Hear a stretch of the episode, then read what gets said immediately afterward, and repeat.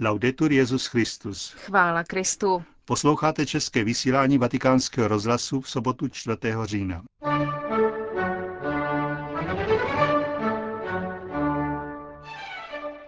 Byl jmenován litoměřický biskup. Benedikt XVI. se dnes setká s italským prezidentem Giorgio Napolitánem. Zítra začíná biskupský synod. To jsou hlavní témata, o kterých uslyšíte v našem dnešním vysílání.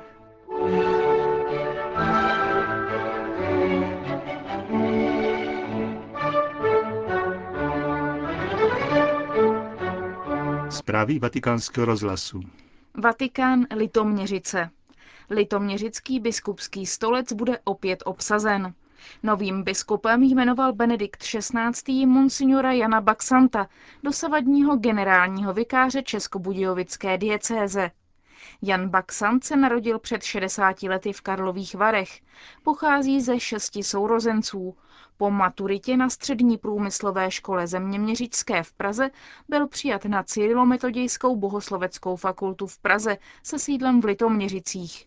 Po ukončení studia přijal kněžské svěcení v roce 1973 v Praze z rukou monsignora Františka Tomáška. Dva roky po vysvěcení působil jako kaplan v Kolíně, pak jako administrátor Bystřici u Benešova a ve farnosti svatého Antonína v Praze Holešovicích.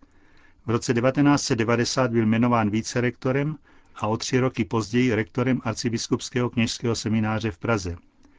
Od roku 1997 byl farářem v Kolíně, v letech 2000 až 2002 ve farnosti Matky Boží před Týnem v Praze.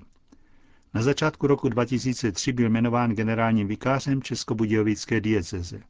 Hovoří německy, francouzsky, italsky a rusky. Řím. Benedikt XVI. se dnes setkal s italským prezidentem Giorgio Napolitánem. Prezidentský palác na Quirinálu svatý otec navštívil dnes v 11 hodin v doprovodu vatikánského státního sekretáře kardinála Tarcisio Bertoneho, předsedy Papežské komise pro stát Vatikán kardinála Giovanni Lajola, předsedy italské biskupské konference kardinála Angela Baňaska a monsignora Dominika Mambertiho, sekretáře pro vztahy se státy. Jak svatý otec, tak prezident Napolitáno pronesli své promluvy, Předcházel jim ale půlhodinový rozhovor v soukromí. Svatý otec během setkání ocenil vzájemné vztahy Itálie a svatého stolce. Ve vztazích mezi církví a státem vyzdvihl nutnost respektu k suverenitě obou subjektů. Připomněl také postavu svatého Františka, jehož svátek na dnešní den připadá. Svatý František z Asisi je spolu se svatou Kateřinou Sienskou patronem Itálie. Podle Benedikta XVI. může být svatý František také vzorem pro vztah církve a civilní společnosti. Pastýři i věřící i nadále přispívají také v tomto údobí ekonomické a sociální nejistoty k budování společného dobra země, Evropy a celé lidské rodiny a věnují zvláštní pozornost chudým a emigrantům, mladým, kteří hledají zaměstnání a nezaměstnaným, rodinám a starým lidem, kteří s úsilím vybudovali naši současnost a zaslouží si proto vděčnost všech. Ujistil svatý otec.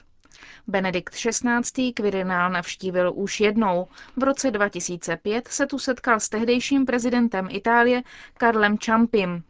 Se současnou hlavou státu se setkal oficiálně už po druhé.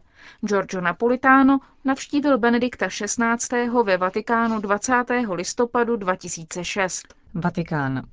V neděli 5. října, tedy již zítra, začne 12. řádné plenární zasedání synodu biskupů. Zúčastní se ho 253 synodních otců, zastupujících 113 episkopátů, 25 úřadů římské kurie a unii vyšších řeholních představených. Tři týdny budou debatovat o slovu božím v životě a poslání církve. O tom, co se při té příležitosti bude dít ve Vatikánu, informoval novináře generální sekretář synodu arcibiskup Nikola Eterovič. Synod je jedním ze způsobů kolegiálního řízení církve. Více než 70% synodních otců zastupuje místní církve, 15% se zasedání účastní z úřadu, například předsedové vatikánských kongregací a rad, a 12% jmenuje svatý otec. Nejmladšímu z účastníků, rakouskému biskupovi Antonu Leichtfriedovi ze Sankt Pelten je 39 let. Nejstarší je 88-letý maronický patriarcha kardinál Pierre Sfeir. Zasedání se zúčastní 41 specialistů z 21 zemí a 37 auditorů. Zajímavostí je, že v naposled jmenované skupině převažují ženy. Do Říma přijedou také delegáti deseti nekatolických církví a společenství. Zastoupen bude mimo jiné moskevský patriarchát, anglikánské společenství nebo Světová luteránská federace. Poprvé v dějinách synodu dostane v aule hlas představitel pravoslavné církve. Patriarcha Bartoloměj bude 18. října slavit se synodními otci Nešpory a promluví na téma Boží slovo. Další skupinu účastníků synodu tvoří tzv. zvláštní hosté.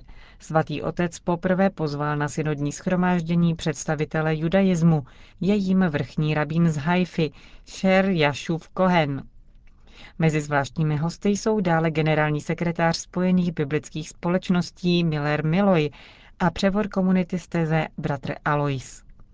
Novinkou začínajícího schromáždění bude také zpráva o přijetí exhortace Sacramentum Caritatis, která byla výstupem předchozího synodu. Představí je kardinál Angelo Scola. Každý ze synodních otců bude mít jen pět minut na prezentaci svých reflexí. Po překročení limitu může generální sekretář příspěvek přerušit. Stejná práva má také svatý otec, který bude synodním zasedáním předsedat. Stejně jako na minulém synodu bude po odpoledním plenárním zasedání následovat hodinová diskuse. Prostor pro debatu mezi synodními otci poskytnou setkání ve skupinách, plánovaná v druhé části synodu. Místní církev v České republice bude zastupovat kardinál Miloslav Vlk. Záhřeb. O více než 90% klesl počet potratů v Chorvatsku. Je to také jediná země v Evropě, kde systematicky roste počet vícedětných rodin s nejméně třemi dětmi. Údaje zveřejnilo italské združení Společnost papeže Jana 23., které se aktivně angažuje v ochraně života. Jak informoval jeden z jejich členů, Andrea Mazzi, snížení počtu potratů se týká let 1985 až 2005. Před 20 lety jich bylo 50 tisíc ročně a před třemi lety 4,5 tisíce. Maci zdůrazňuje, že Chorvatsko je fenoménem ve světovém měřítku. K výraznému snížení počtu potratů došlo přesto, že stále platí zákon dovolující jejich vykonávání až do desátého týdne života dítěte, pozdějším období vydává povolení k interrupci lékařská komise v případě ohrožení života nebo zdraví matky, poškození plodu nebo když je těhotenství důsledkem znásilnění. Chorvatsko je také zemí s jedním z nejnižších počtů nakažených virem HIV. Maci je přesvědčen, že jednou z příčin této chorvatské anomálie je katolická víra a zbožnost, zejména velmi rozšířený mariánský kult – Agentura Zenit zároveň připomíná názor někdejšího apoštolského nuncia v Chorvatsku, arcibiskupa Francisco Javiera Lozány, který označil Chorvaty za nejkatoličtější národ dnešní Evropy. Řím. Jak jsme již informovali, včera začalo sympozium ke 40. výročí zveřejnění encykliky Humane Vitae. Za Českou republiku se ho účastní doktorka Ludmila Lázničková z Brněnského občanského združení CENAP, které se věnuje podpoře rodinného života, ochraně lidského života od okamžiku početí, šíření informací o přirozeném plánování rodičovství a pomoci těm, kdo se v důsledku neplánovaného tehotenství a rodičovství ocitli v obtížné situaci. V encyklice Humane Víte bylo formulováno učení o předávání života. Je postaveno na dvou základních principech. Na přirozeném zákonu, řádu a na opravdové zodpovědnosti. Odmítnutí hormonální antikoncepce vysvětluje doktorka Lázničková. Se snažíme pomáhat lidem, aby opravdu přijali vědomí plodnosti do svého manželství, do svého vztahu. Já vždycky, když mě tam přijde pacientka s tím, že bych chtěla přepsat antikoncepci, tak ji vysvětluji, že lékař, že má poslání léčit a ne ničit zdraví ženy nebo zdraví člověka jenom za cenu toho, že získá z toho nějaký finanční zisk. No má řadu vedlejších účinků, těch běžně známých, jako je vznik trombozy, ucpání cév. Řada žen trpí na deprese při užívání antikoncepce. Řada žen trpí na opakované záněty, které jsou vlastně způsobené tím, že antikoncepce snižuje odolnost organismu vůči infekcím. Ty ženy, které přichází, které dosud užívaly antikoncepci, tak mají vysloveně zdevastované děložní čípky. Dneska se hodně mluví o rakovině čípku. A je to opravdu nemoc, která zvlášť v České republice je zbytečná. My jsme na předních místech v Evropě, jak s diagnostikovanými rakovinami čípku, tak i umrtími. A je to naprosto zbytečné. Stačí tak málo. Stačí jenom přestat užívat hormonální antikoncepci a zachovat si oboustrannou věrnost na celý život.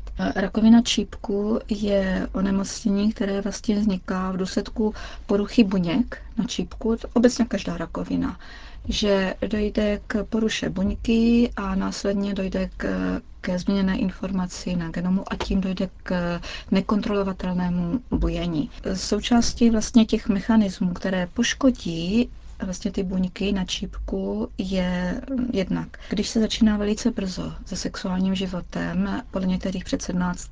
podle některých eh, vědců také před 21. rokem, eh, že do té doby vlastně ty buňky na tom čípku, když to velice laicky, obecně nejsou ještě hotové, nejsou ještě dostatečně vyzrálé a nejsou schopné reagovat na ty vnější vlivy, které přináší sexuální život. Další, co teda je velice významný faktor, je střídání sexuálních partnerů. Eh, protože sperma to je bílkovina a každá cizorodá bílkovina pro ten organismus, to tělo se s tím musí nějak prostě poprat v uvozovkách. Pokud eh, žijí jenom se svým mužem sexuálně, jedním jedním partnerem celý život, tak vlastně to moje tělo se vlastně naučilo reagovat na tuto bílkovinu a zvládá to. Samozřejmě ta situace se výrazně zhorší, pokud ta žena začne kouřit, ale mluví se o i vlivu pasivního kouření. A pak samozřejmě steroidy což je hormonální antikoncepce. Ty tady působí několik způsobů mechanismů, ale jednoznačně prostě vliv mají. Plus ten dostatek vitamínů, minerálů, což zase tady různé pokusy o různé diety a tak na tom také prostě si pohrávají.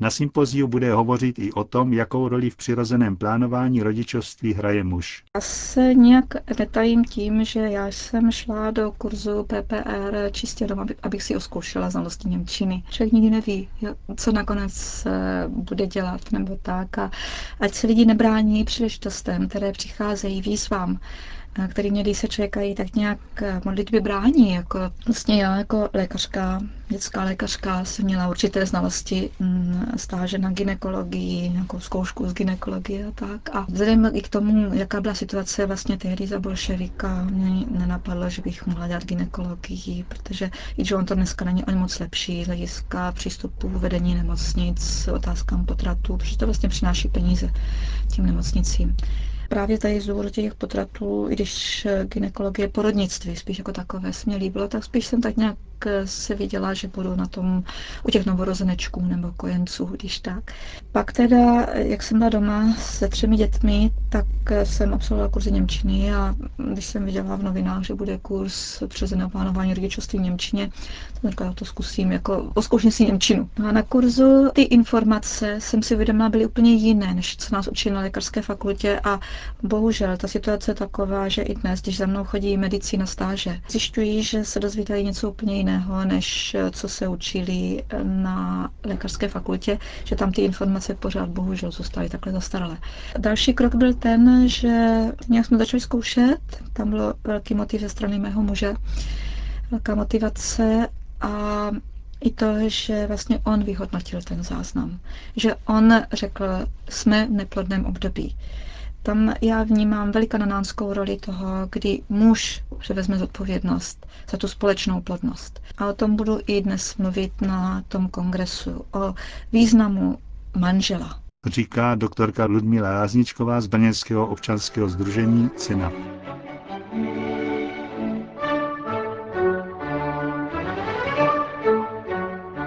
Končíme české vysílání vatikánského rozhlasu. Chvála Kristu. Laudetur Jezus Christus.